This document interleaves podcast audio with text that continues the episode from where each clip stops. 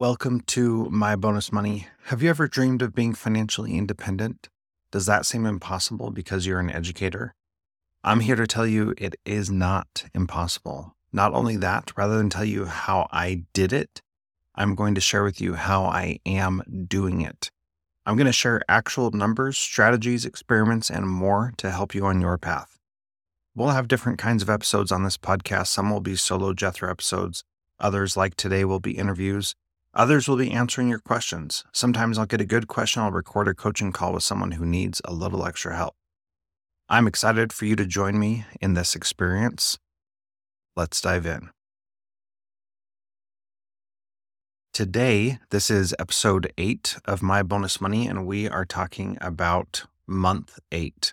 I think I forgot to add month seven to last uh, episode with um, Jennifer Sullivan. So I am going to add that in right now. So here's so month seven. Um, I did uh, a I got a 17.58% return. And in December, I got a 9.68 return.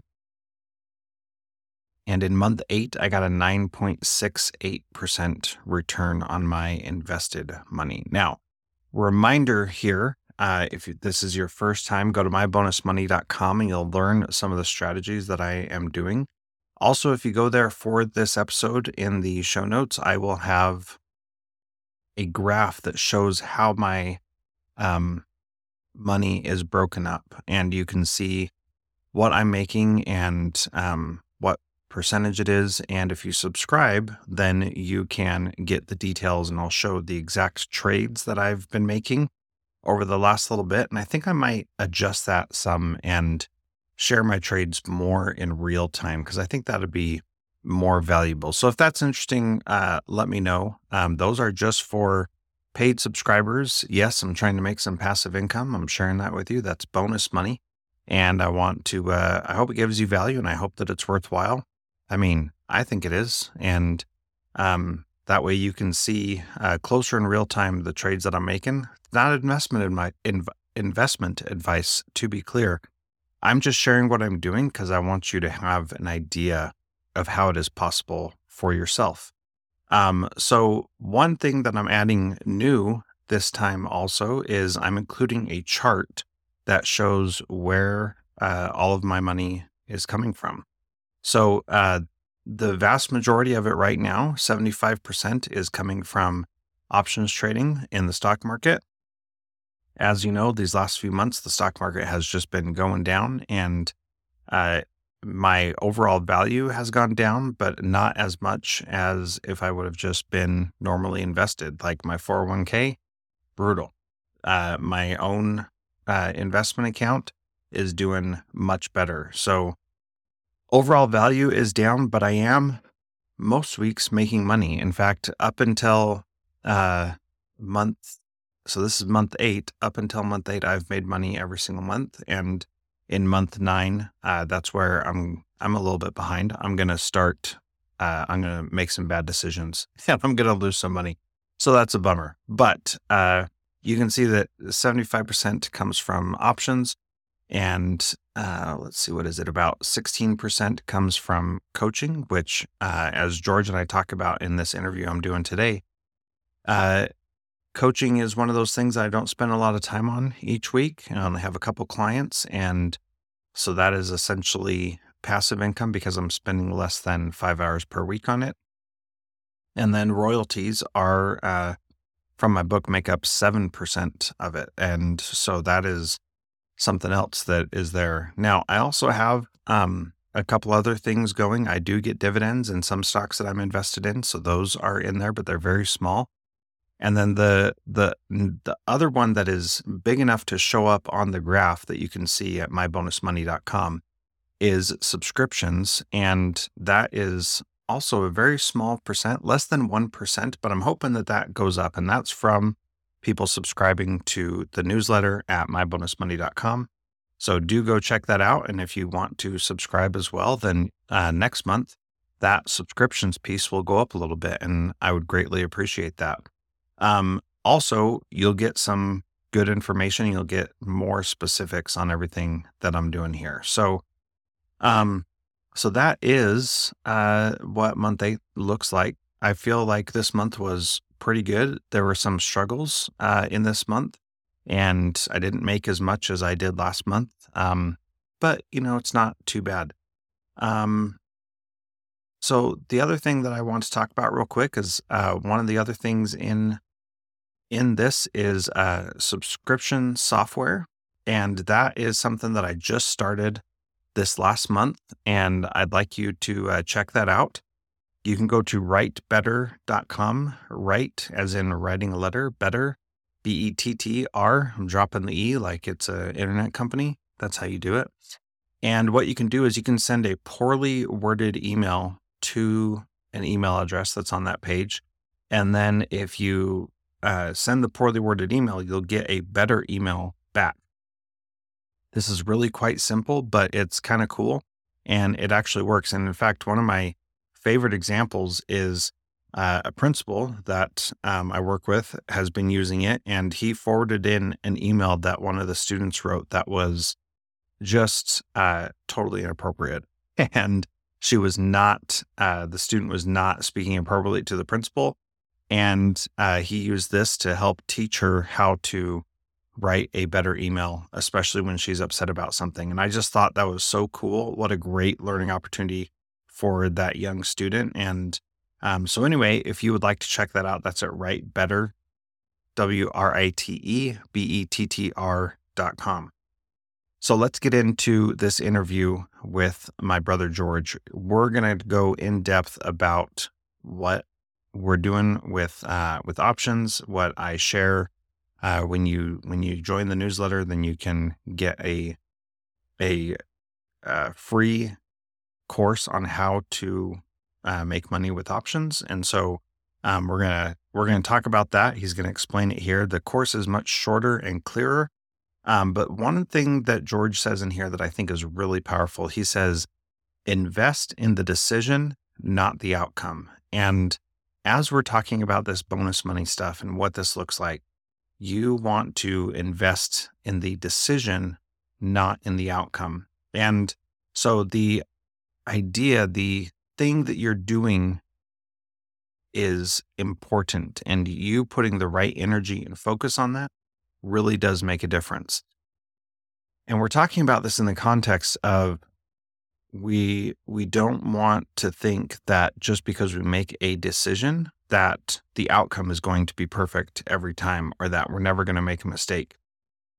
So make the decision early on and then later when tough times come you've already made the decision and um when when I was younger there was this now, some somebody gave a speech or a talk or something in some church setting, and they were talking about when to make the decision about whether or not you were gonna like have sex before marriage or do drugs or drink or any of those things. And they said you make the decision early on so that when that situation arises in the moment, it's really a lot more difficult to to know what the right thing to do is. You got people around you or just one person, and what do you do?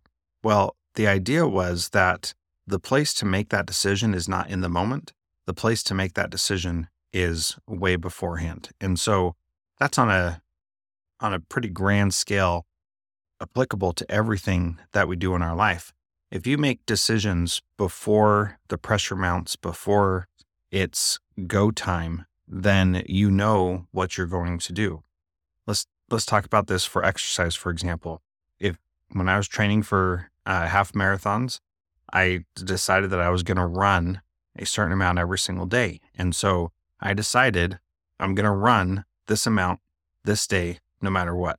So if it was snowy, if it was rainy, if it was cold, if it was hot, if I was tired, if I was sick, I still did the exercise because that's what I was trying to do. I had decided, I had invested in the decision, not in the outcome. And so as I made those little steps all along the way, it made things a lot better for me and I was able to achieve my goals. So, George and I are going to talk about a lot of stuff. We're going to go through a whole bunch of different things. I hope you enjoy it. Let me know what you think. And look forward to seeing you at mybonusmoney.com. Here's my interview with my dear brother, George. You just tell me when you're ready and I'll push, or you can push the button. That might make it Okay. easier for you. I just have to close my eyes. Hey, this is the Jethro Jones Bonus Money Podcast coming to you from Salt Lake City.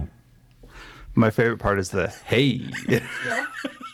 I know, that's what makes it corny. well, the podcast is actually called My Bonus Money. oh, dang it. So, Did I say my bonus money the first time? no, you said Oh. Jethro's bonus money. We could do it again with the correct podcast name. I mean, that's, If that would have been good information to know. if that's not too much to ask, that'd be great. One more time. I promise we won't do this for an hour. this is the last shot, and then you can do your own. Okay. Hey, this is the My Bonus Money podcast coming to you from Salt Lake City. Yeah, that one was pretty good. All right.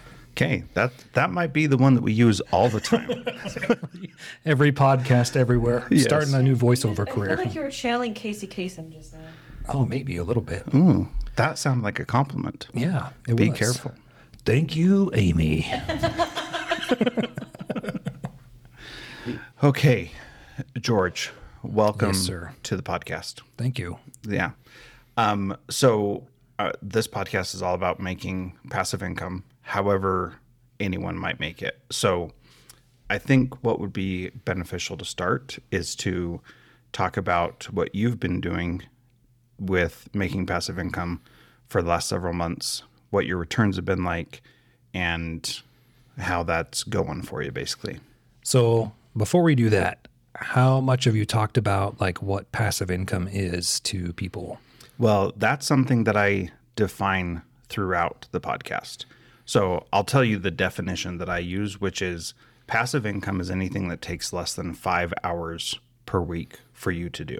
I say that because there's, you always have to do something to make Right. money, right? And so you can't just say, like, you just put it there and then it just happens. So you got to do something. And sometimes that takes one decision at one point in your life, and that can have a ripple effect. Other times you need to do things regularly. So, for example, an example of passive income with my podcasts is advertising that I get on the podcast. But an example of non passive income that's active income is getting consulting gigs, right? Or like having a blog?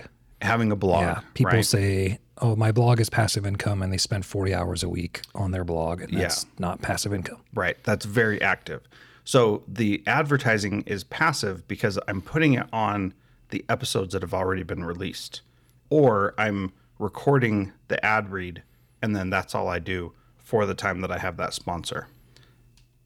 That definition of passive income is what we're using to define on here. So if you make courses and sell them, you're you're probably doing some sort of maintenance on that. Uh-huh. But if you're doing active coaching as part of those courses, that's not passive Right. income.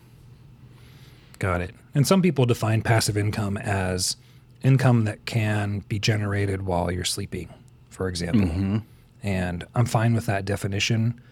I don't necessarily agree with that because I'm in the same court you are, in that, you know, if it takes some time, then that's okay. But mm-hmm. if it's, you know, five hours a week, I might even, for my own definition, I might say that's a little high. I I agree that that definition, five hours a week, is a little high for me also. And so my thought is really that it's that you're spending less than that, but that that's like the upper limit. Mm-hmm. Like once you get to five hours, you really need to question whether or not that's actually passive or if that is actually active income. Yeah, and what I've been doing the last few months, you know, I'm I say probably at the beginning I was definitely spending five hours a week on it, but there was also a lot of learning involved in that mm-hmm. too. So I would definitely say not even anywhere close to five hours a week right now. I mean, it's it's ten minutes of actually income generating activities mm-hmm. and the other time that I spend on it is just basically curiosity. Just like mm-hmm. I'm just checking to see what's going on, what that activity is doing, has no bearing whatsoever on the income. Right. That's important also because you can also spend a lot of time doing stuff related to it that doesn't have anything to do with what money you make. Mm-hmm. And and this is important also because if you're like if you're doing real estate for example and you're researching deals, those researching deals probably do have something to do with the income you're going to eventually make, right? Right. But if you are driving by your rentals just to check on them, that probably is an activity that doesn't really contribute to the bottom line unless you see something that is like horribly wrong. But if you're managing things well, then that's either part of your routine or that's something that you're just wasting time doing. Right. And I mean, I would consider because definitely the extra time that I spend is time that I could not spend and not miss it. Right. And so it's not required by any stretch of the imagination. And there have been times where I do set up the option transactions and literally don't look at them for three days. Mm-hmm. The times that I would say I am spending on it is the, the active part or the active involvement, I would say maybe 10 minutes a week. Mm-hmm. And I would add also with that that doing the research for those specific trades that you that would be considered part of that time also, right? And so some weeks it's very little. Other weeks when you're choosing a new stock, for example, Right. you It's need to spend a little more time. Yep. Yeah. Okay, so we've kind of talked about a little bit, and people who have listened to the show know that options trading is one of the things that we do. So why don't you just define it for our listeners in the way that you define it? Because I think I define it differently than you, which is also interesting. Okay. I, like all of options trading or just the part that I'm Just the part that we're talking Okay. that you're doing. So the way that I define this is basically I'm renting out my stock. So mm-hmm. I purchase stock and then I sell options on that stock. And the ideal scenario is I sell an option on the stock and that option is sold and I collect the premium and I retain the stock. That's my ideal mm-hmm. scenario. And there are times where I will sell the option and then have to sell the stock also. And that's fine too.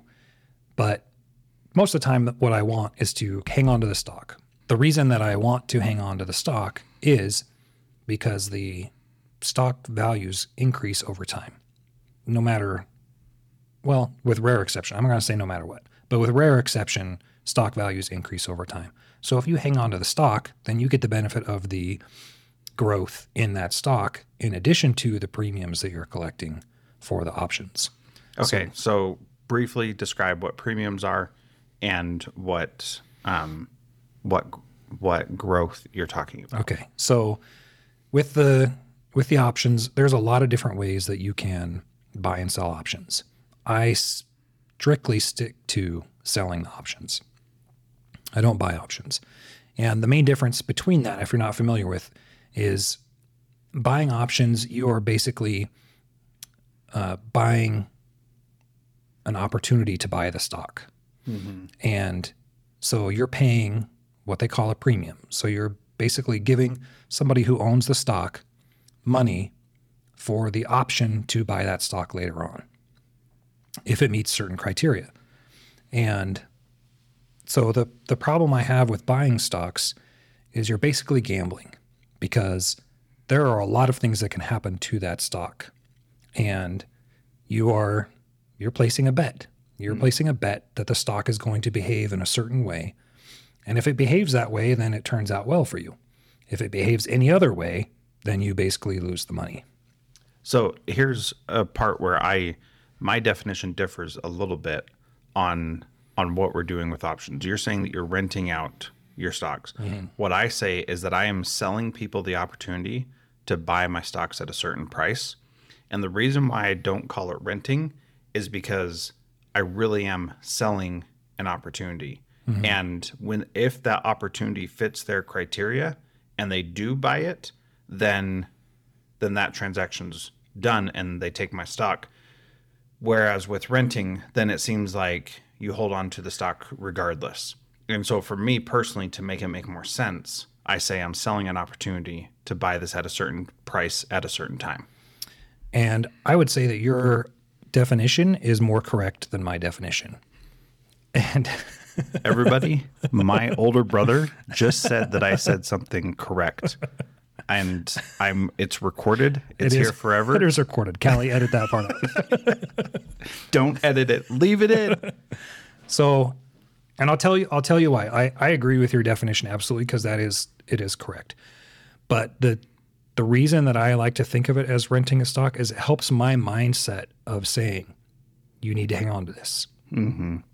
And I find that when I when I tell myself, you know, the the strict correct definition, I tend to be a little more um, risky with my transactions and not that it's not that it's necessarily higher risk, but my goal is to hang on to the stock, mm-hmm.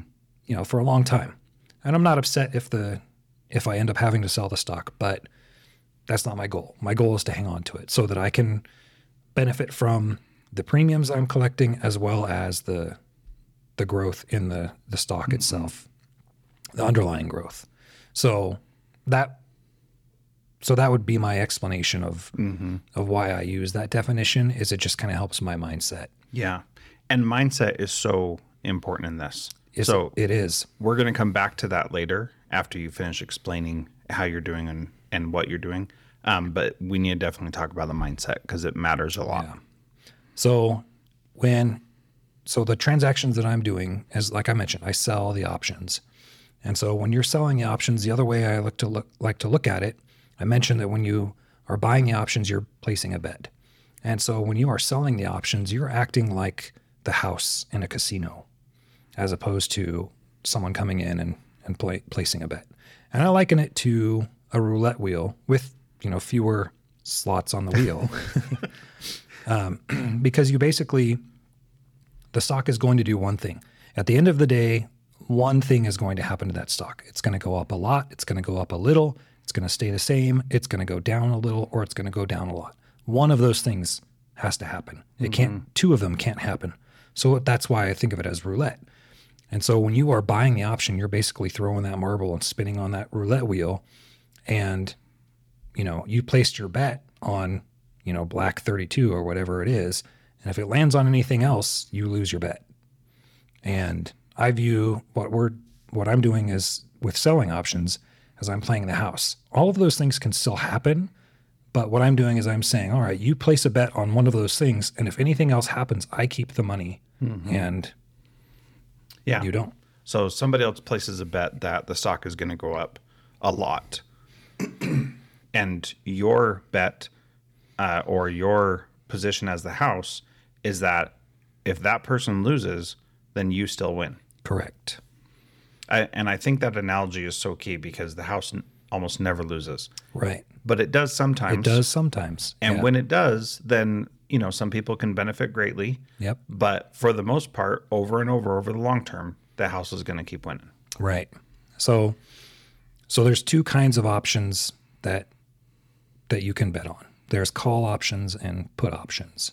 And from my position and you know, this is definitely not going to make anybody an expert on options, but from my position those are the only two that that matter. And when you are selling calls, you own the stock. Mm-hmm. And when you're selling puts, you own the cash. And that's really the only difference. So when I own the stock and I sell a call, then that basically means that I'm selling the opportunity for someone else to buy my stock if it meets those conditions. Mm-hmm. When I sell a put, I'm giving someone else the opportunity to sell me their stock if it meets those particular conditions. So you definitely I definitely prefer selling the calls because like I said, I own the stock and any underlying growth that happens with the stock, I'll be able to benefit from that. When you are selling puts, you just have cash and you're trying to buy the stock from someone else.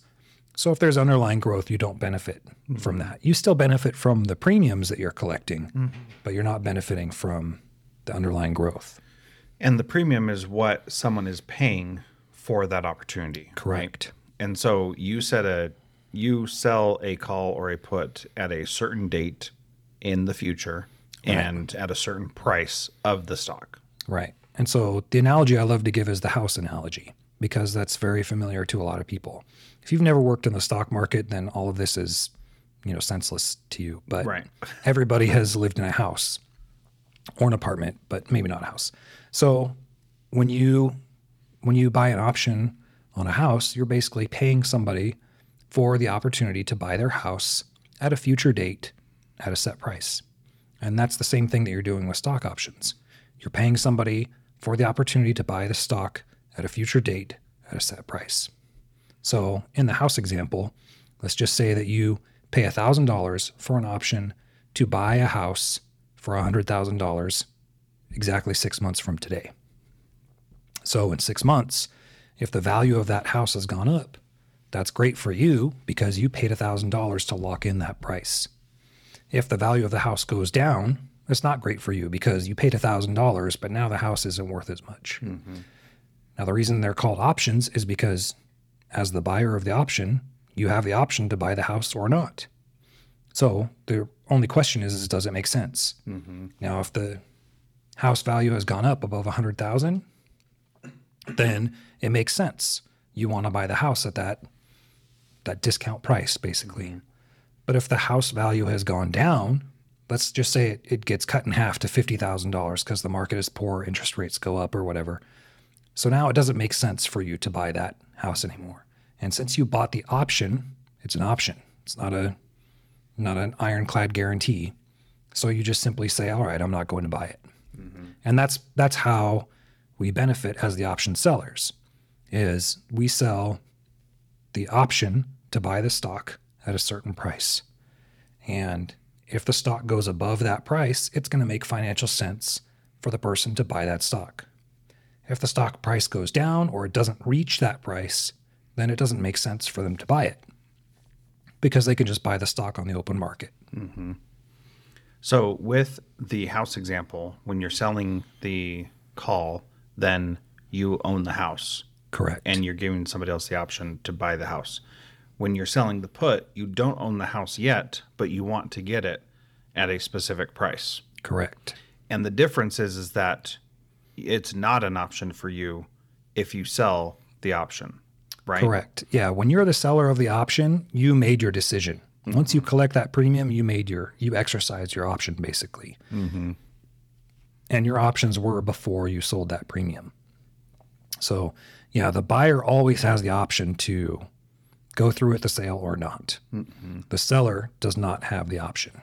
So in the same example, if the um, if the house gets value gets cut in half and it goes from a hundred thousand to fifty thousand, and you sold the option to buy it for a hundred thousand, then the buyer is most likely not going to buy it from you. They still could at that higher price, but they're most likely not going to buy the house from you. Right, if it's a higher price. But in the example that you're giving, you have the you have hundred thousand dollars cash, and you're basically telling the house buyer, you know what? If you pay me thousand dollars, I'll buy your house at this later date.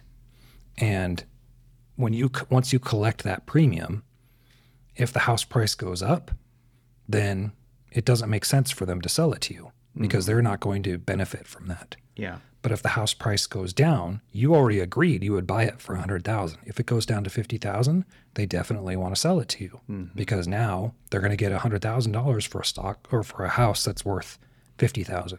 Yeah. So this is where the risk comes in. Right. That you can, if you're selling a put in this example, then you, did I say that right? Yeah. Put. If you're selling a put in this example, then you have the money and you're willing to pay a hundred thousand for that house, Yep. regardless of what the market does, because you think that that house is worth a hundred thousand. Yeah, and that's where the the mindset comes into it. You have to be when you're when you're participating in these transactions, you have to be comfortable with the option prices and the stock prices that you're selling at. Because if you say, "All right, I'm making a promise to buy this house at $100,000," and it goes down and you don't want to buy it anymore, you know, were you that was obviously a bad deal. You mm-hmm. have to be happy with what it's going to what it's going to do. Which is why you say you want to hold the stock for long term. Right. Because it's eventually going to go up. Right. So, and that's, and I think that's something that's really important. And a lot of times when people talk about options, you know, this is not the exciting play. This isn't the exciting options play. This is this is something that is definitely deemed boring as far as experienced stock traders are concerned. Mm-hmm. You start talking to, you know, day traders or really seasoned stock professionals and you talk about selling covered calls or selling cash secured puts and they're like that's boring. You know, you mm-hmm. can make so much money more money doing XYZ. Mm-hmm. And the potential is there, yes. But it's just like if you go to a, a gambler and you say, Hey, I want to open a casino, they're going to look at you and say, Well, why would you open a casino? You can just go put $100 on 32 Black and make $10,000. dollars mm-hmm. Why would you want to deal with all of that Yeah. extra stuff? Yeah, and this really gets to the the whole point of doing these passive income things because you have to decide how much time, energy, and effort you want to spend on it, how much you want to pay attention to it, how much you want to be involved in it, and how much you want to be able to say, I can do this in 10 minutes a week. right. Will you talk about the returns that you've seen? Yeah. Um, because this is an important part that is,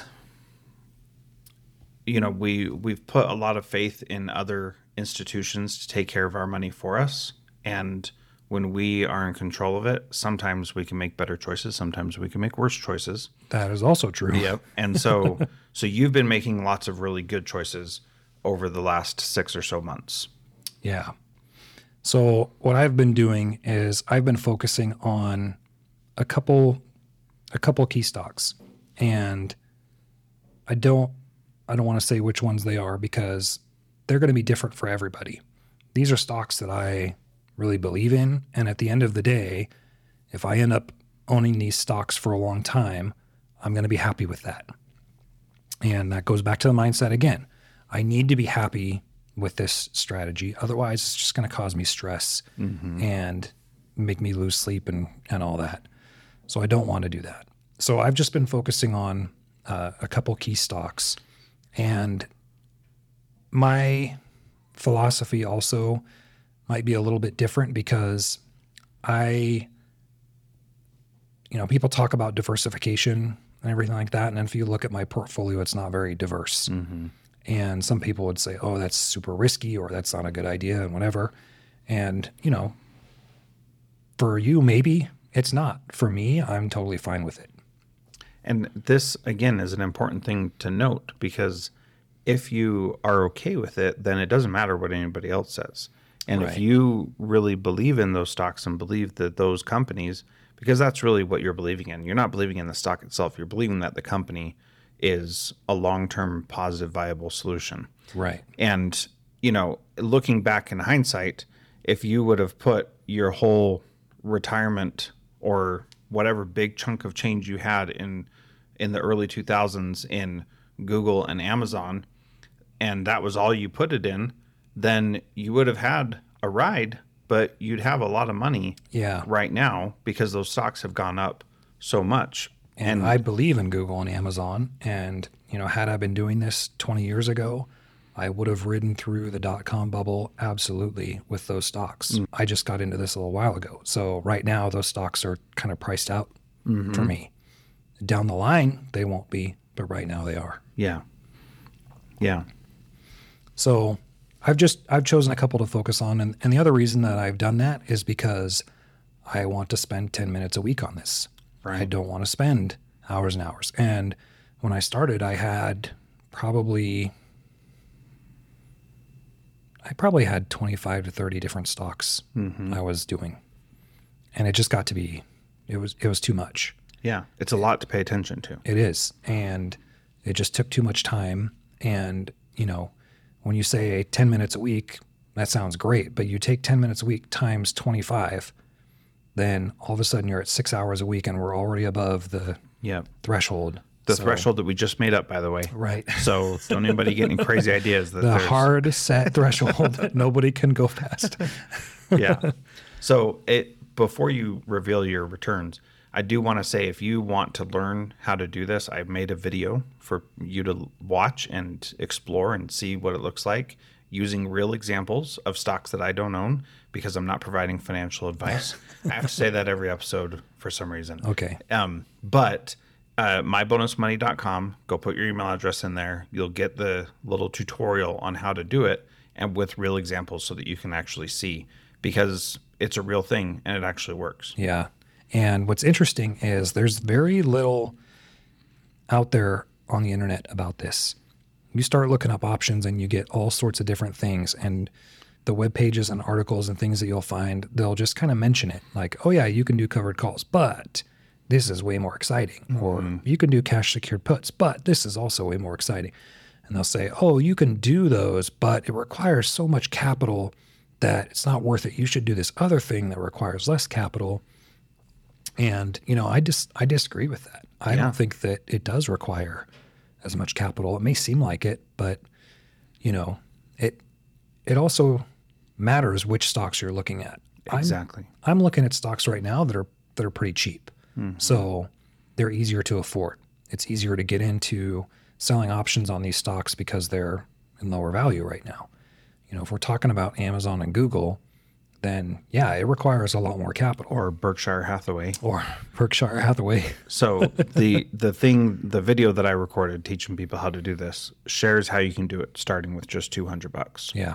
And I chose that number intentionally because it's probably because most of the audience I think is educators, and it could be other people too, but that's who I'm really directing this at. Um, I think most educators could probably find 200 bucks and give it a shot and see how it works, and and get started, which I think is the important thing. The best time to plant a tree was 20 years ago. The next best time is today. Yep. and so That's right. you know, if you learn this new strategy and figure out how to do it, then you set yourself up for some future gains like what you're going to share now. Yeah. So I started, I, I was experimenting. Well, I'll say I learned about this strategy in March. Mm-hmm. And I had an old retirement account that I transferred over and started playing with and experimenting with. And I was trying lots of different things. Um, in addition to, you know, selling covered calls and, and cash secured puts. And so I, I'm not really counting March and April because they were just kind of experimentation. That being said, I still made money in those months, but I really start tracking this in May because that's when I used not just an old retirement account that I didn't really count as my money mm-hmm. anyway. You know, it's one that I just had sitting, so I didn't really count that. But I, I actually put some of my own hard money into this, and so in May, I got a return of thirteen percent just in May. Okay, so 13% of the money that you had invested came back to you as cash. Correct. Okay. Over and above my investment. Okay. So if you had $100, you got $13 that month. Correct. If you had a 1000 you got 130 and Right. on and on. Right. And this is not, in all of these returns, I am not counting any growth in the underlying stock at all. Mm-hmm. So I am only counting actual cash returns based on the premiums that I received. There were a couple months where the stock prices went up dramatically. And the reason I'm not counting the underlying stock value is because that isn't your money until you sell the stock. Right. And my strategy is I'm not selling the stock. I'm hanging on to the stock. So at some point in the future, I'll sell the stock, but you know, for for this for the past 6 months, you know, I'm not counting those as mm-hmm. part of my returns. And you could sell the stock as part of doing this strategy, right? Yes. That you could make a decision that makes it so the stock gets called away. Right. Um, because you sold a covered call and you set the the uh, target price or the strike price at a place where the the growth on the underlying stock exceeded that, and then somebody said, "I can get this cheaper from taking George's," and so that's what I'm going to do. Right. And that happened a few times. And I was okay with that, but I still don't count any of those in my returns. And the reason that I am not is because, like I said, my goal is to hang on to the stock. I don't plan to make money by selling the stock and and realizing that mm-hmm. underlying growth. I plan on making money as a passive income from the premiums mm-hmm. that I I do on a, weekly basis. I mean, I do them weekly. And we can talk about why I choose weekly as opposed to any other time, but Yeah. so yeah, in May the first first month was 13%. So that's good. People Yeah. would like getting 13% on their Yeah. return. And that was just in one month. I see advertisements for investment, you know, opportunities where they say they'll give you 13% in a year. Mm-hmm. And this was just one month. Yeah. And, you know, you can do the calculation to realize what would happen in a year getting those returns every month. Importantly, with your own money that you could put into this, right? Right. Okay. What about June? So then June was 12.6%. So it was a little bit less in June. Okay. Still respectable. Yeah. Okay. July. And then in July, it went down to 6.2%. Okay. So, Now, if I remember correctly, the stock market was not doing great during that time either. yeah, it actually hasn't been doing that great this whole past six months. so, and it's really been doing poorly in October. Mm-hmm. And October's not over. So I don't have October's numbers in, but I'll tell you what they are at this point when I get to October. So July was 6%. percent And it's still respectable. I mean, if, Yep. you know, 6% each month for a year, that's a 72% return. And, you know, that's almost doubling your money in a year. Mm-hmm. And you, anybody can take a look at their retirement accounts and see that that is not Not even happening. close. not even, not even close. My, my biggest retirement account I have has that I contribute to every month and my company matches has gone down in each of the last six months. Yeah. And you're putting more money into it, and your company is putting bonus money into it also. Right. And it's still going down. Yeah. Yeah. So, um, but you know, that's, that's a whole other podcast. Yes, that is. So then August was phenomenal and I got 36.7% Holy cow. in August. That's incredible. Yeah. And then September kind of returned back to normal at 14%. So, And, and normal is 14%. right. like, talk about a mindset shift, right? right. So that's pretty incredible. Yeah. And, you know, what's also interesting about the mindset shift is, you know, I see advertisements come up, come up on my phone or in my, you know, news feed and some of these, you know, clickbait articles saying, you know, oh, you can earn $5,000 a month with this passive income strategy. And, you know, I, I'm not going to get into my numbers, but I'll tell you right now that I would never click on one of those because $5,000 a month is not even close to mm-hmm. giving 10 minutes of time Yeah. right now because of what I'm doing with the options. So let me share my months real quick. Um, Okay. So May, 12.79%, June, 9.76%, July, 16.5%, Oh, you did much better than me in July. uh, August, 25%, and September, 8.91%. And so far in October, 4.17%. Right. So in October so far, I've gotten 9%. Yeah. Um, and October's been a pretty awful month. Yeah. October. So, and that's the other thing that's interesting. You know, when I first was looking at this, I was looking at my returns compared to the stock market itself and the traditional investment strategy of just, you know, buy the stock and realize the gains and the growth in the stock and everything. And comparing it to my retirement account too, which is basically what the retirement account does is it you buy a stock or you know some collection of stocks and you just hang on to them and hope that they grow over time. Which if you're planning on retiring in 20 or 30 years then yes chances are that's exactly what's going to happen. So mm-hmm. not a bad strategy but you know this is this is in you know one of the worst historical years the stock market has has been in. Mm-hmm. August had a bit of a turnaround Mm-hmm. and we saw what happened in August. You had 25%, I had 36%, you know. And so it shows you that if we can, in terrible stock market months mm-hmm. be earning returns in the teens. And then when the stock market's doing well, it only gets better. Yeah, exactly. And and the other thing about that is that our other portfolios or my portfolio for my retirement um, lost like 38% Oh man. over the same six months. And so, like, I hadn't moved it out of that into something else yet. And there was all that money that just poof disappeared. And the other thing is, like, our value overall has gone down, but we're still making money on that on the, what we have invested. When it's in my retirement account, invested in a bunch of mutual funds, I'm not making money on any of those Right. things. I only make the money when I sell it. And so the valuation is just a made up number that Right. in 2021 got really high and then just totally crashed. I can't access that money anyway because it's in my retirement. So it doesn't really mean anything that it goes up or down. Yeah. But still, to look at it and think, I'm trying to build a nest egg and like it just got cut almost in half, that that's a sickening feeling. Right. Well, and even more sickening if you're at retirement age and you think that your nest egg is 1.5 million dollars, and now all of a sudden it's 750,000. Yeah. and you know you need 1.4 to retire.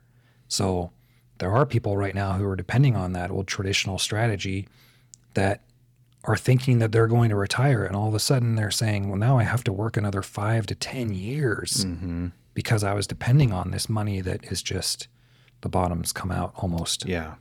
So that speaks to the mindset also, because this, what we're doing is a different mindset as well, in that the idea is not to save for retirement. The idea is to save money, create passive income so that we can live off of it right now Right. and into the future so that retirement becomes an age that we pass, not a lifestyle change Right. let's talk about that aspect of the mindset because that is very different than go to work and work there for 30 40 years and then retire talk about that a little bit So, yeah, when I when I first learned about this, I ran some numbers. I'm a I'm a data nerd, and so when I first learned you about are a nerd. I am. And when I first learned about this, the first thing I did is I put it into a spreadsheet and calculated what the potentials were.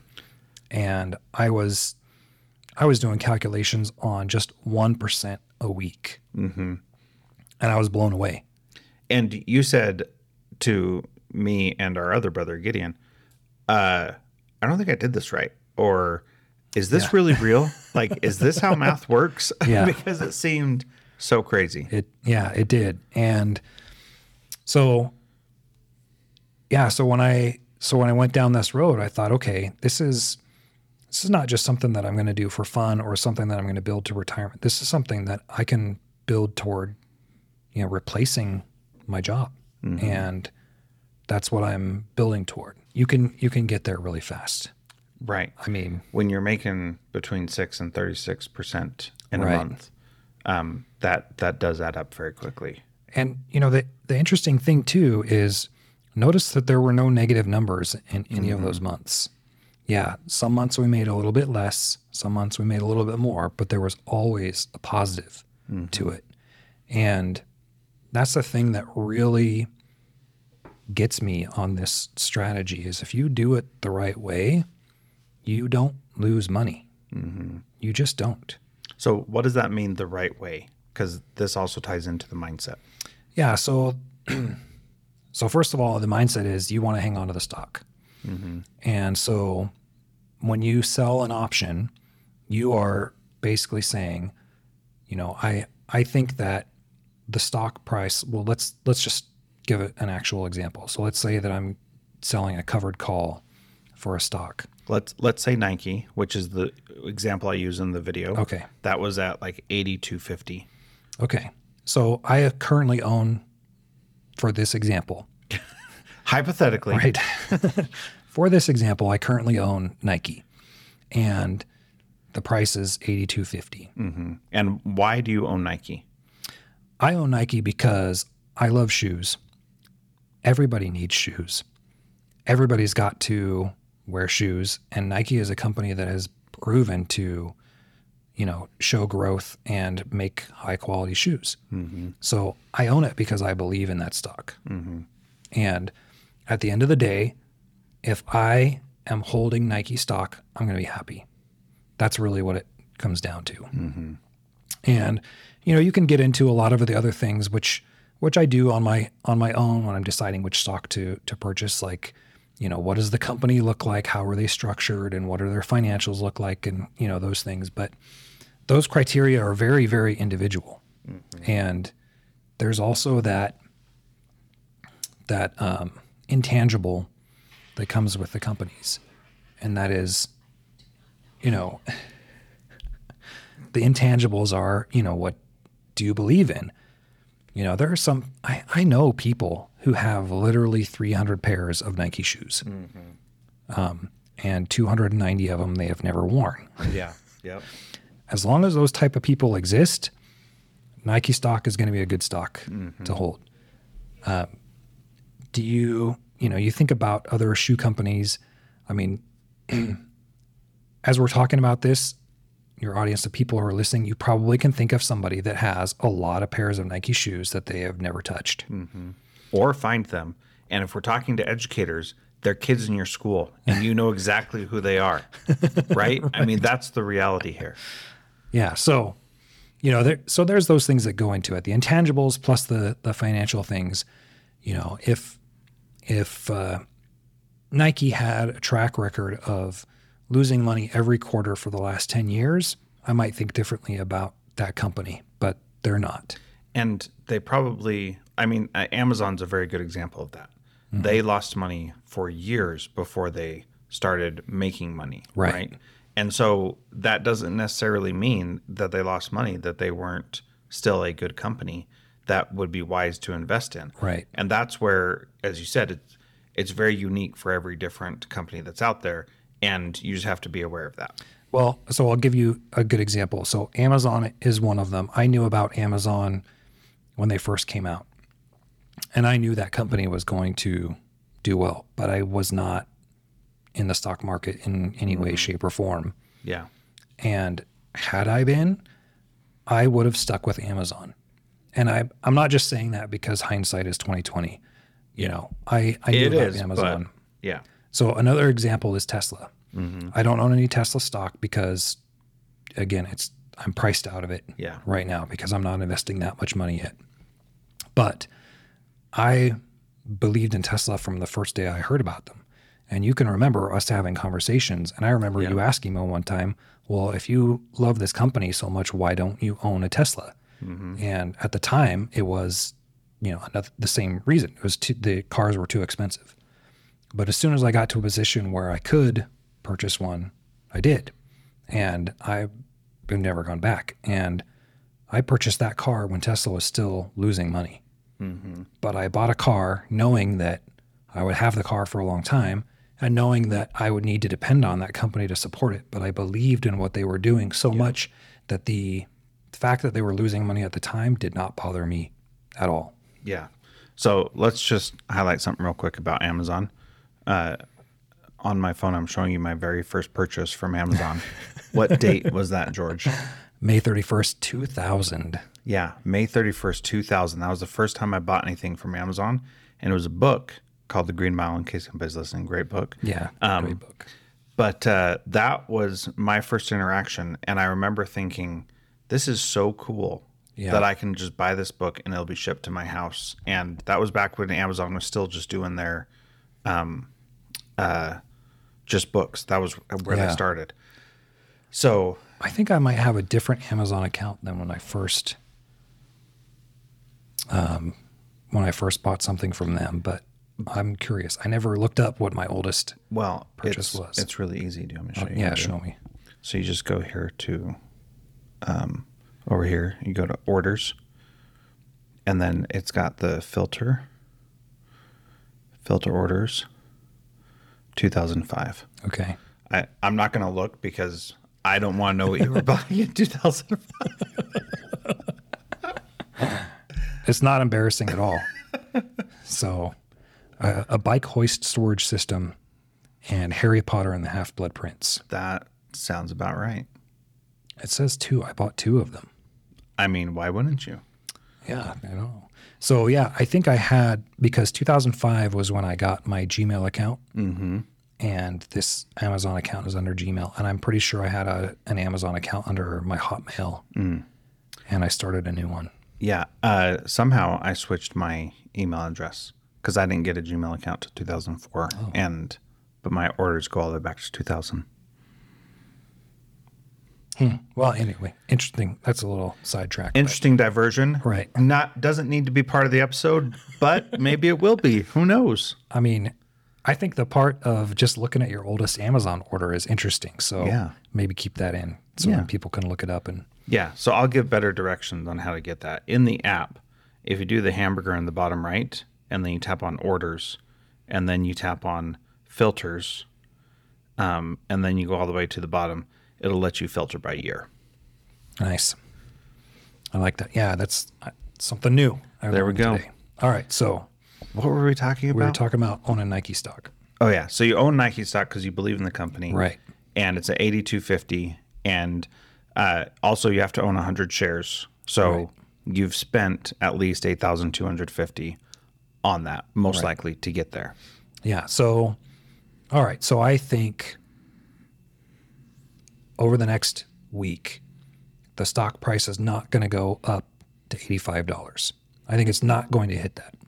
So remember, we talked about there's five five different things that a stock can do, and so um, for our discussion right now, going from 82.50 to 85, that's going up a lot. Okay, mm-hmm. so we're going to say that that is going up a lot. So what I'm going to do is I'm going to say I'm going to sell a covered call. So I already own 100 shares of Nike, and I'm going to sell a covered call, which means I own the stock. That's the covered part. And the call is if it gets to a certain price point, I'm going to sell it to whoever bought the call. So I'm going to sell that covered call. And let's say that the premium, well, let's see if we can get some actual numbers. Which will be hard at this time of night, but It will. we'll try it. this time of night on a Saturday night, these will not be accurate numbers.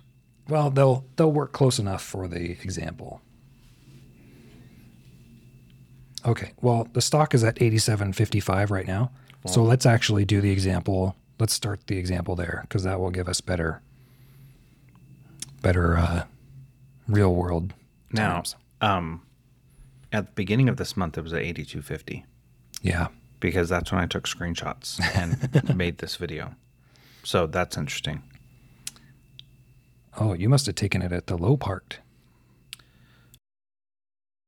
Hey, this is Jethro. I'm going to jump in right here real quick and say George and I recorded this in October, as you probably surmised by listening. And Nike stock is now at 127.61 as of the date of this episode publishing. So it has gone up $33 or 35.11% during that time. So just think about that if you were holding on to this thing during that time and selling calls and making money along the way. Pretty interesting thought process there. So anyway, all right. So let's just say that it's at 87.50 right now. Okay. So I bought 100 shares at 87.50. I own the stock, and I think that it is not going to go up to $90. And it might go up a little bit, but I don't think it's going to hit 90. So I sell a covered call at 90. And right now, the premiums for the $90 price is, we'll just say $1.55. Okay. It's between $1.53 and $1.59, but we'll say $1.55. So that means that for each of the 100 shares that I own, someone will pay me $1.55 per share for the option to buy the stock if it goes above 90. So why would they do that? Well, if it goes up to 95, they'll be able to buy it at 90. They have that instant equity in there. So it makes sense for them to do that. What if it doesn't go up to 90? Well, if it doesn't go up to 90, they can buy it on the open market for cheaper than 90. So why would they pay 90 mm-hmm. for the stock? They wouldn't Yeah. because it doesn't make financial sense. what if the stock goes down just a little bit from where it is right now? Well, same situation. It doesn't make financial sense for them to buy the stock at 90. They have the option to. They don't have to, but they have the option to. And if it goes down a lot, again, it doesn't make sense for them to do it. Mm-hmm. So basically, I'm banking on the fact that it is only going to do, well, that it's that the stock is going to do four of the five, excuse me, five possible things that it can do. And they're buying the option betting that it will do one of those things. Mm-hmm. So who has better odds right there? Yeah, obviously you do. I do. So here's an interesting point because other people are going to have different perspectives and different ideas of what the stock is going to do. Mm-hmm. And so, one, none of us can predict the future unless we're doing insider trading, which is illegal, Right. which we are not doing, just to be clear. so, we're just making the best guess we can based on the information that we have. So, there are a lot of different ways that you can do analysis to see where the stock's going, and there's a whole bunch of stuff out there on the internet that you can go find, you know, technical analysis of stock is what it's called, and you can go try to figure out, and you can use that to help you make more informed Right. decisions. How requ- how much is that required, and how much of this is a gut feeling, and how much of this is something else? So that's a great question. And it's a great question, especially for me. so there is, well, I mean, what is your audience like? Are they going to be receptive to the way that I make my decisions, or are they not going to be receptive to that? Well, I I think it if you are comfortable sharing it, then you should share it because that I, I think people will be receptive. Some people will say that's ridiculous. I'm I'm not going to do that. Okay. I don't care. Like I'm comfortable with it. yeah, Yeah. I think it's important for you to share how you make decisions because everybody has to make a decision somehow.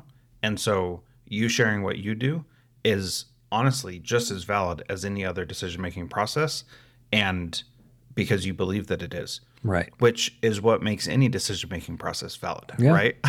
That's right. well, I mean, it doesn't happen in a vacuum either. Yeah. So, so what I do, you know, I I research the company, and so we're going with this Nike example. So one one of the first things that I do is I look at the trends.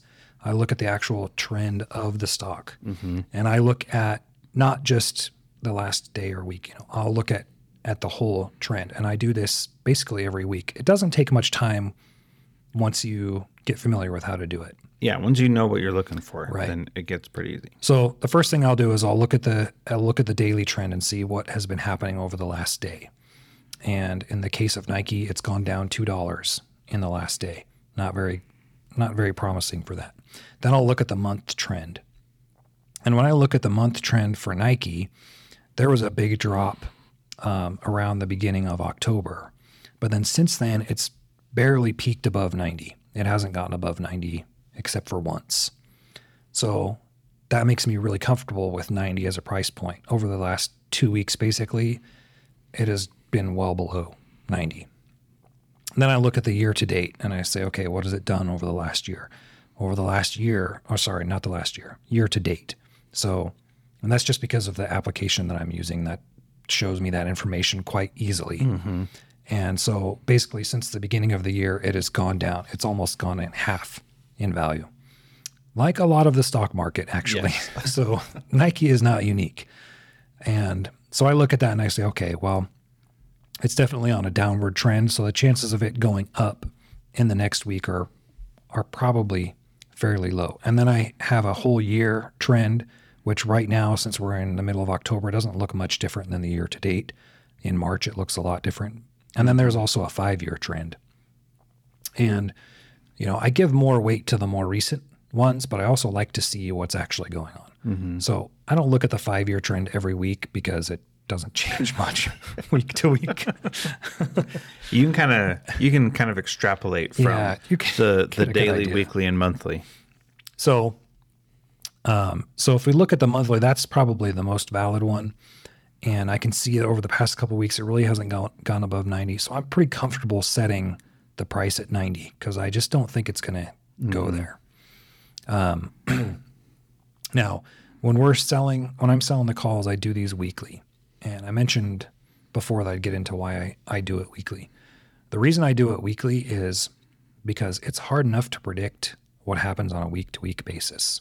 Mm-hmm. And so when we sell a, an option weekly, I'm basically saying by Friday, if the stock hits this price, you know, you'll be able to exercise your option. So I'm doing that every week. Now, if I if I wanted to predict where Nike was going to be in a month, to me, that is crazy. It's like what? I mean, it's borderline crazy predicting where it's going to be in a week. But in a month, you know, so many things can happen. And, you know, it just feels a lot safer to me to just do this once a week because I have, I feel like a better chance at um, predicting what the stock is going to do on a week to week basis than I do month. Some people do options for like a year out and and stuff like that too. And to me, that's just that's just a little too hard to to do. So, for example, if we were doing Nike and we were doing a cash secured put, and so we were selling that um, for a month out, in the last month from today, Nike has gone down from one hundred seven dollars to eighty seven dollars. So it's gone Yeah. down twenty dollars and change in the last month.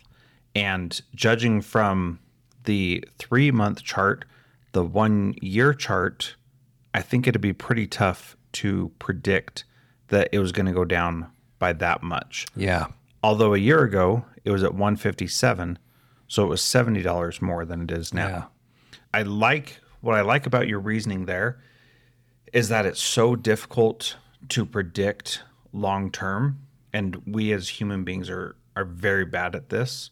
And so it's very difficult to predict what's going to happen long term.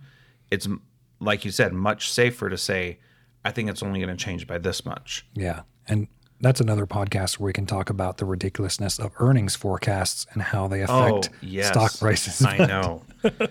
yeah, which is something I never paid any attention to in my entire life until we started Yeah. doing this, and then I was like, "What?" yeah. Okay. They can be Yeah, they can be interesting. we'll put that on the show list. So that's one criteria that I use. So I basically try to make the best informed decision that I can. And I pay attention to other things too. I pay attention to the earnings, like I mentioned, when they come out, when they're going to come out.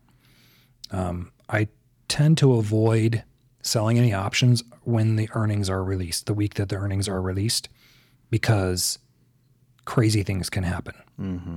So um, when when I was talking about how um, Nike dropped, you know, a significant amount a couple weeks ago. That's when the earnings were released, and it just just lost a ton of value.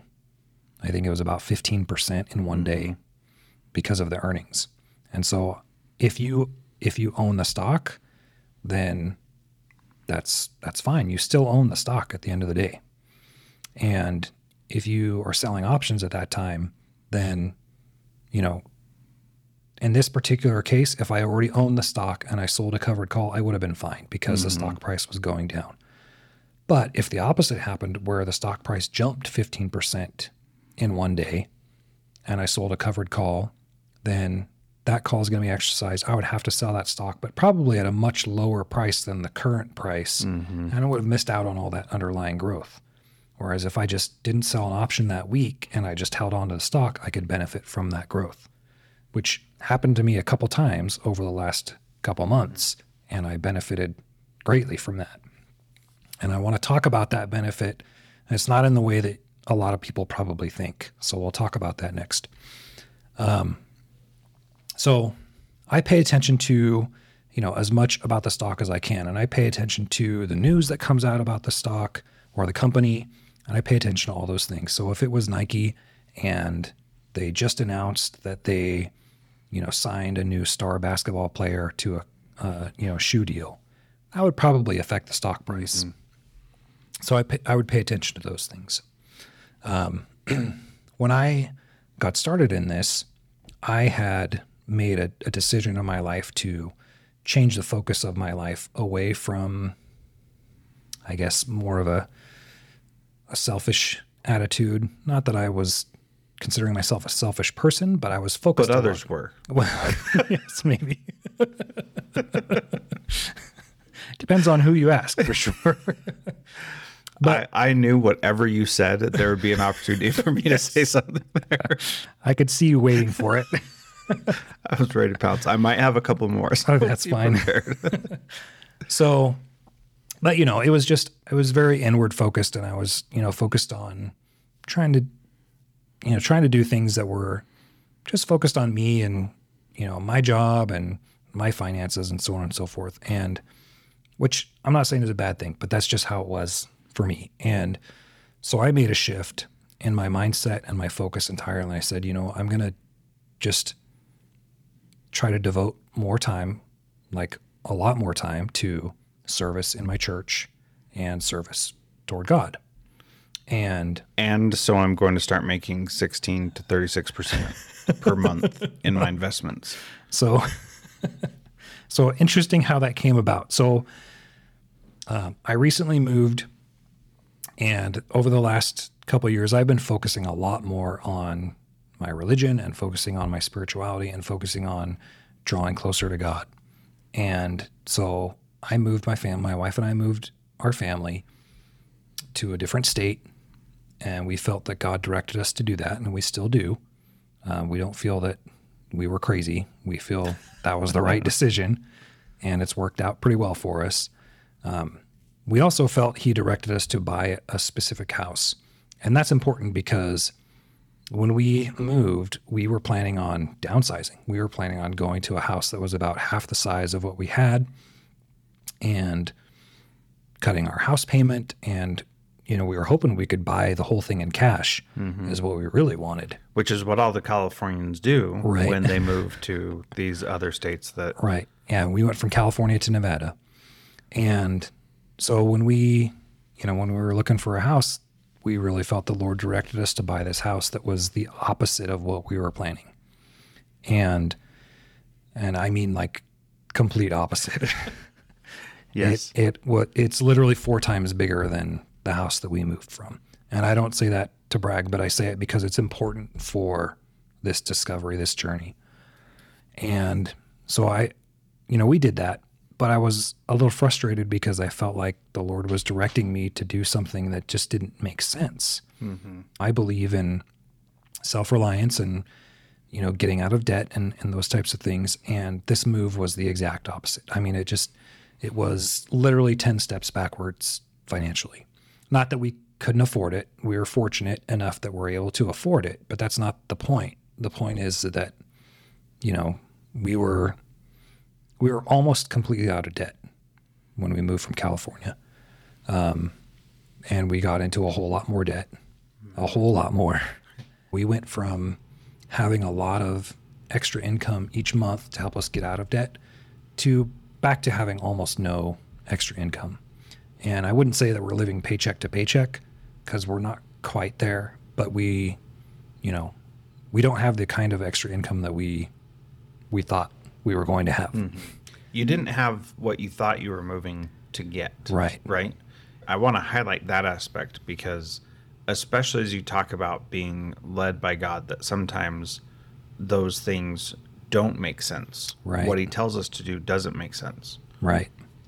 So I, you know, did a, a lot of self discovery and a lot of praying and asking the Lord and and the answer I got was basically you were too comfortable where you were. I needed to make you uncomfortable so that you could focus more on getting out of this position so you could devote more time to service.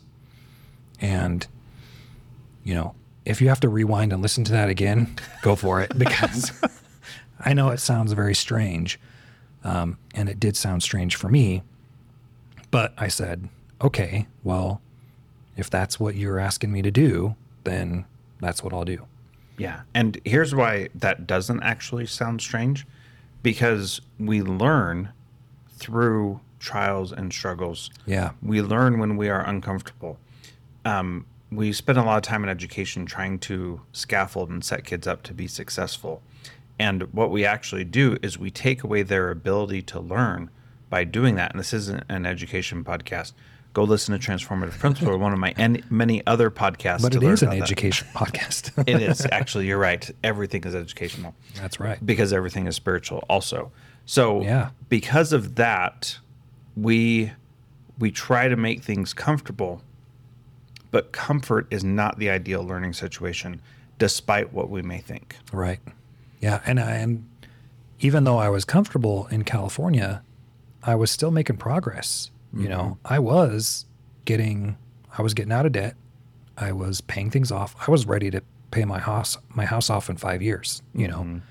And um and it was very doable. I was I was going to be able to do that. I was on track to do that. So it's not like I wasn't making progress either.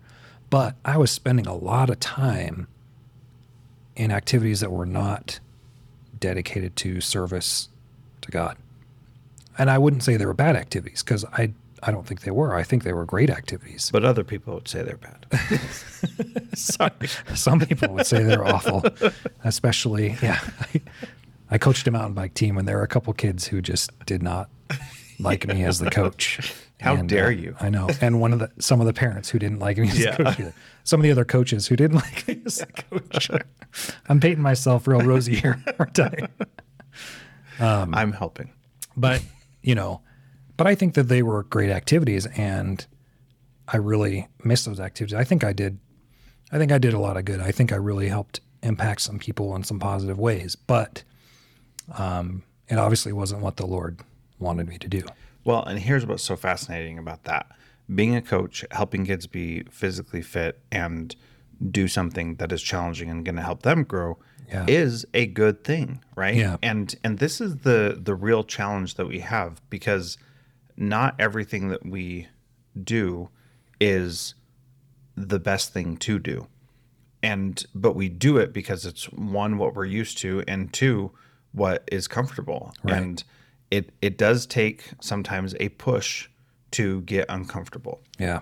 And it and the move was a big push. And it it made me very uncomfortable because my house payment um, it it doubled.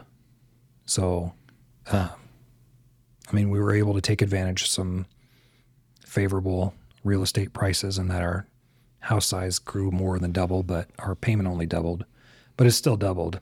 Um, but there were other expenses that went up a lot too. Our utilities went up 10 times. Wow. And, um, you know, so there are other things too. It definitely put me into an uncomfortable position. So, you know, I got the inspiration from the Lord. Okay, I did this to help you grow. So I said, okay, great. So I okay. So you doubled your house payment, 10 times your utilities, yep. and you still were not living paycheck to paycheck. This sounds like a big sob story. you poor thing. I know. I know. Well, you know, um, it does sound like that. Talk about first world problems, right? Yeah. Well, I I definitely recognize that we've been very blessed, and I'm very grateful for that. And that's part of the reason why I felt like I need to devote more of my mm-hmm. time to service. I've been so blessed. I need to pay this back in any way that I can. I can't pay it back fully, but But you not pay it back in any way that you can. Specifically pay it back in the way the Lord wants you to. okay, yeah. Right?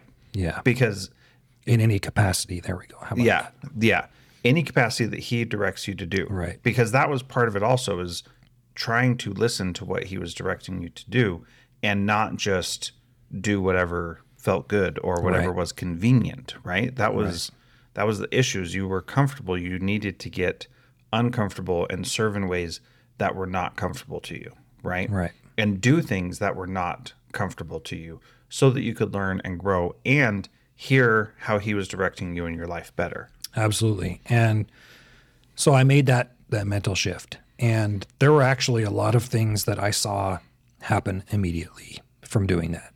And they're not all applicable to this podcast, but it was very obvious to me that that mental shift was what the Lord wanted me to do, and He was showing that to me. And so, um, so actually, I had my own ideas. You know, when the Lord said, "I'm going to get you financially free so that you could basically devote your entire life to serving," and so I said, "Okay, great." and I I had my ideas of how that would go. And it went a very different direction.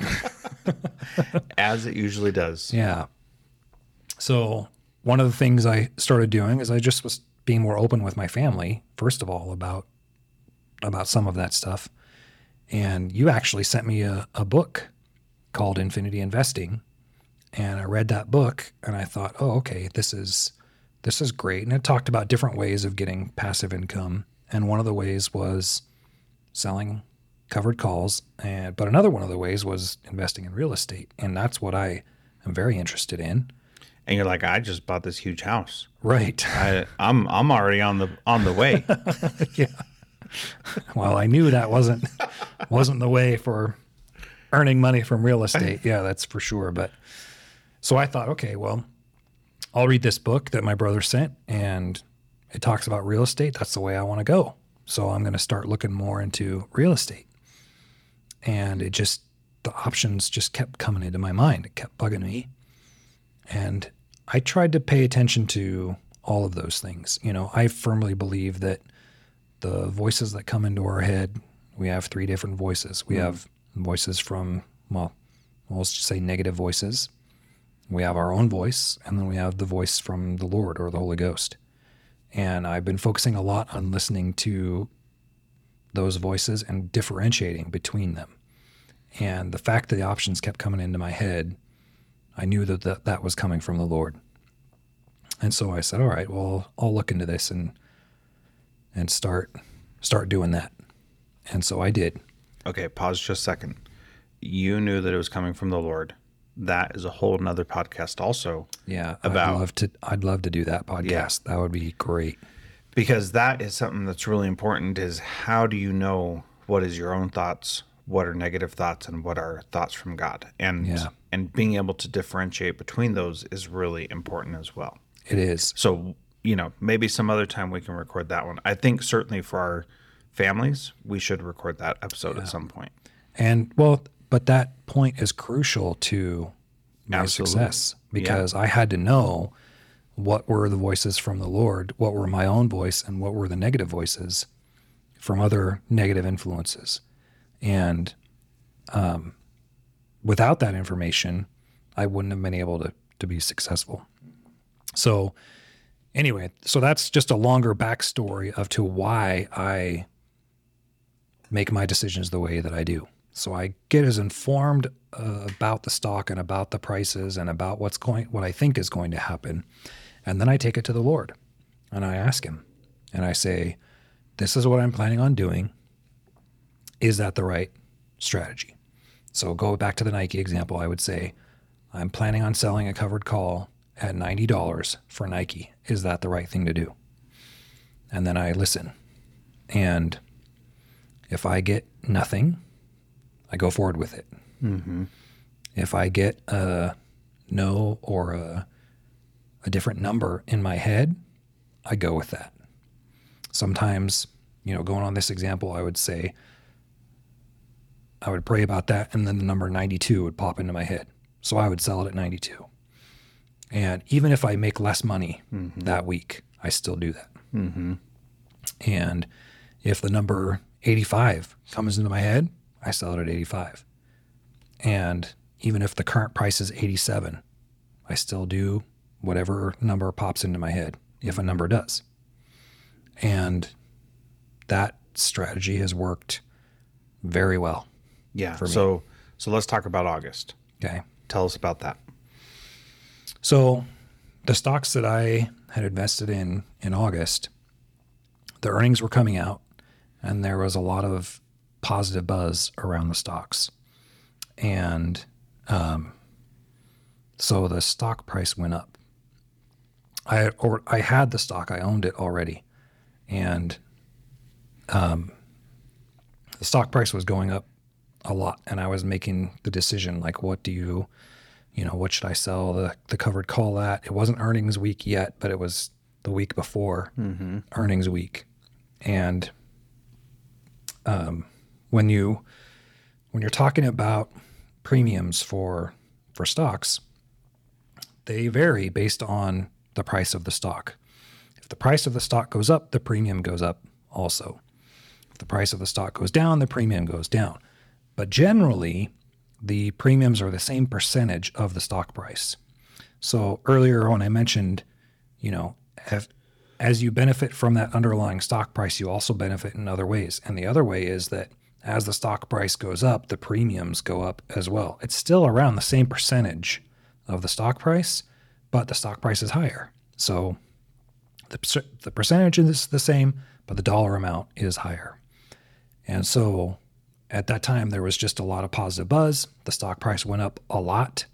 And, you know, the, the direction I got from the Lord was to set a certain strike price so that I wouldn't lose the stock. Which was really high. Yes, it was really high. And that, that It- accounted for, It was like ridiculously high. right. and and I remember as we were talking about that that you were you were selling it at such a high price. I was like, that's just crazy. Um, but Yeah. But you knew that that was the right thing Right. to do, and so so in a similar vein, a, around that same time, I had made a decision, and instead of listening to God's voice, I listened to a negative voice, which happened to be you, by the way,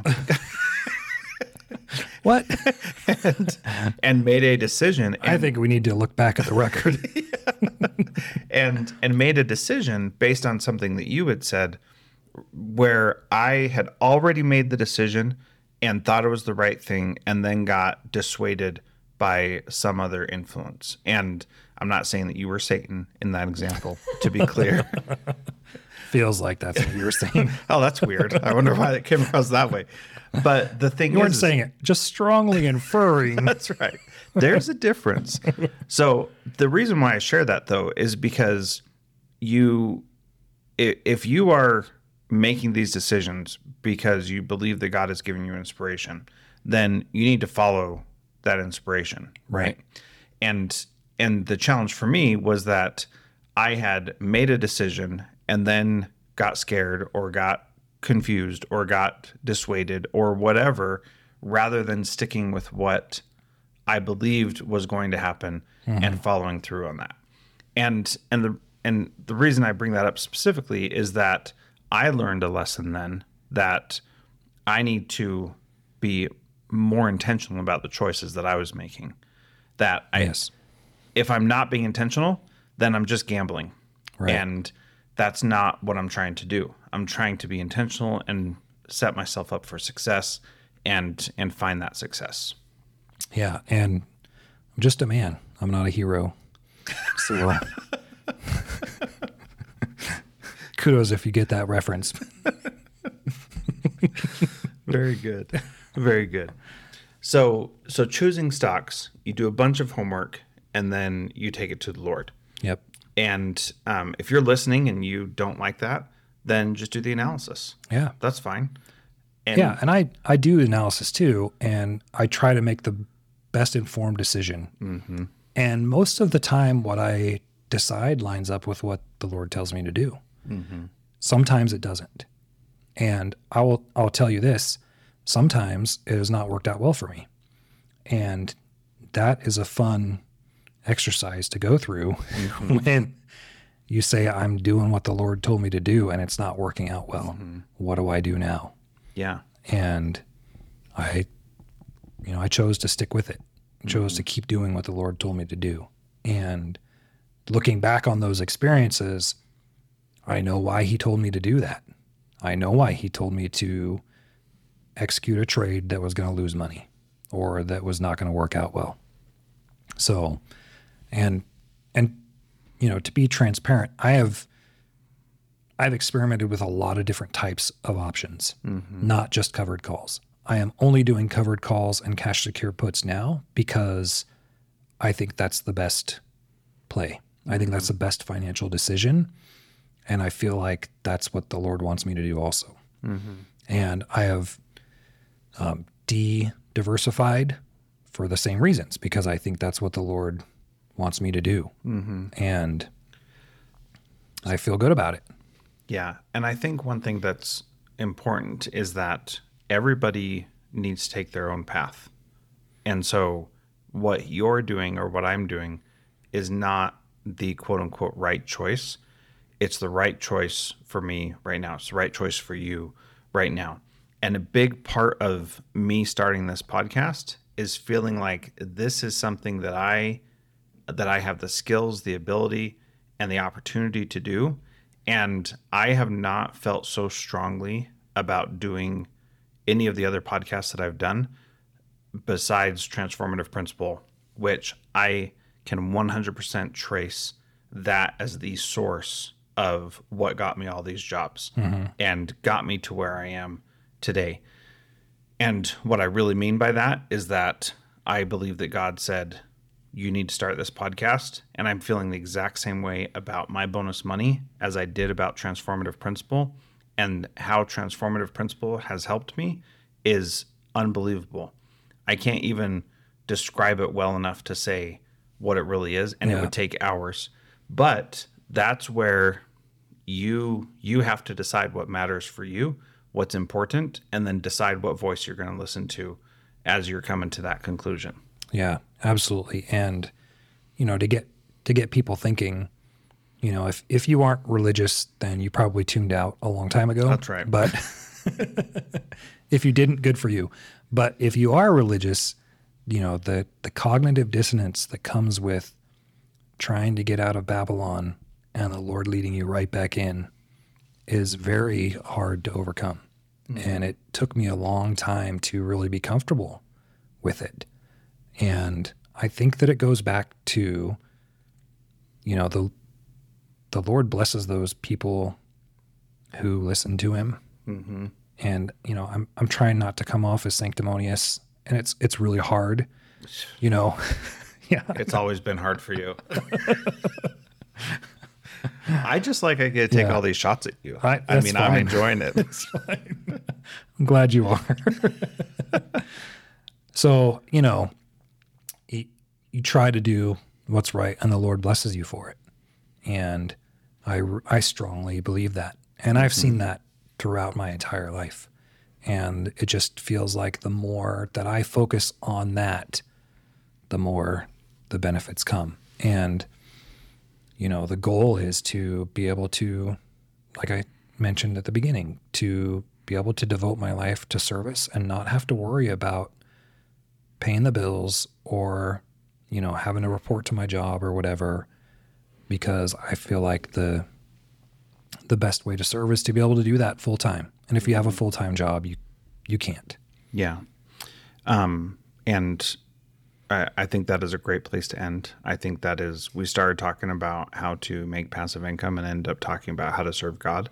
And as you said, if you're a believer and regardless of what it is that you believe, you believe in some sort of higher power, then hopefully this has helped some people. Yeah. And if you don't, then you know, you probably already turned it off. But thanks for sticking with us there- if you did. There was good stuff in there before that. There sure So, was. Yeah. Okay. Um, so final final thoughts. Anything else that you want to say that we didn't get to that you think people need to hear? Well, I think a couple things, you know, you do what you believe in and all these decisions that you're making about investing in everything, you know, when it comes to options especially, you just have to be happy with it at the time you make the the trade because you know, there there's there's two ways the trade can go. It can go in your favor or not in your favor. You got to be happy with either choice. Mm-hmm. And if you're not happy with either choice, don't do it. Mm-hmm. Because I've gone through those examples too. And, you know, yeah, there's potential to make more money doing other things. There's potential to lose money too. And the stress that came along with that for me was just not not worth it. Yeah, for and sure. And when I have focused on the the transactions where I would be happy with either outcome, that's been the best Mm-hmm. because you don't have the stress that goes along with it. Yeah. And I think that's an important thing. Yeah, exactly. And you can feel you can feel good about your um your choices when you're happy with either one. Yeah. And like that relieves so much stress and makes you so much more comfortable with whatever happens because you're not invested in the outcome because you were invested in the decision. Right. Yeah, and then you end up spending less time on it too. Yeah, that's the title for this episode. By the way, we just got it. Uh, invest in the decision, not in the outcome. There you go. I mean, I think that's a pretty good title, don't you? I do. Well, this has been the My Bonus Money podcast coming to you from Salt Lake City. Thanks for joining me on this episode of My Bonus Money. To get started doing this yourself, head over to mybonusmoney.com and download the guide How to Start Earning Passive Income with as little as $200. That's at mybonusmoney.com. And if you've already done that, please share this episode with somebody who may benefit from it. This show is most effective when it is shared, so please share it. And if you have shared it, please leave a rating. Just a reminder that I am not offering financial advice. I am just sharing my story in this podcast. Please do research and consult with financial professionals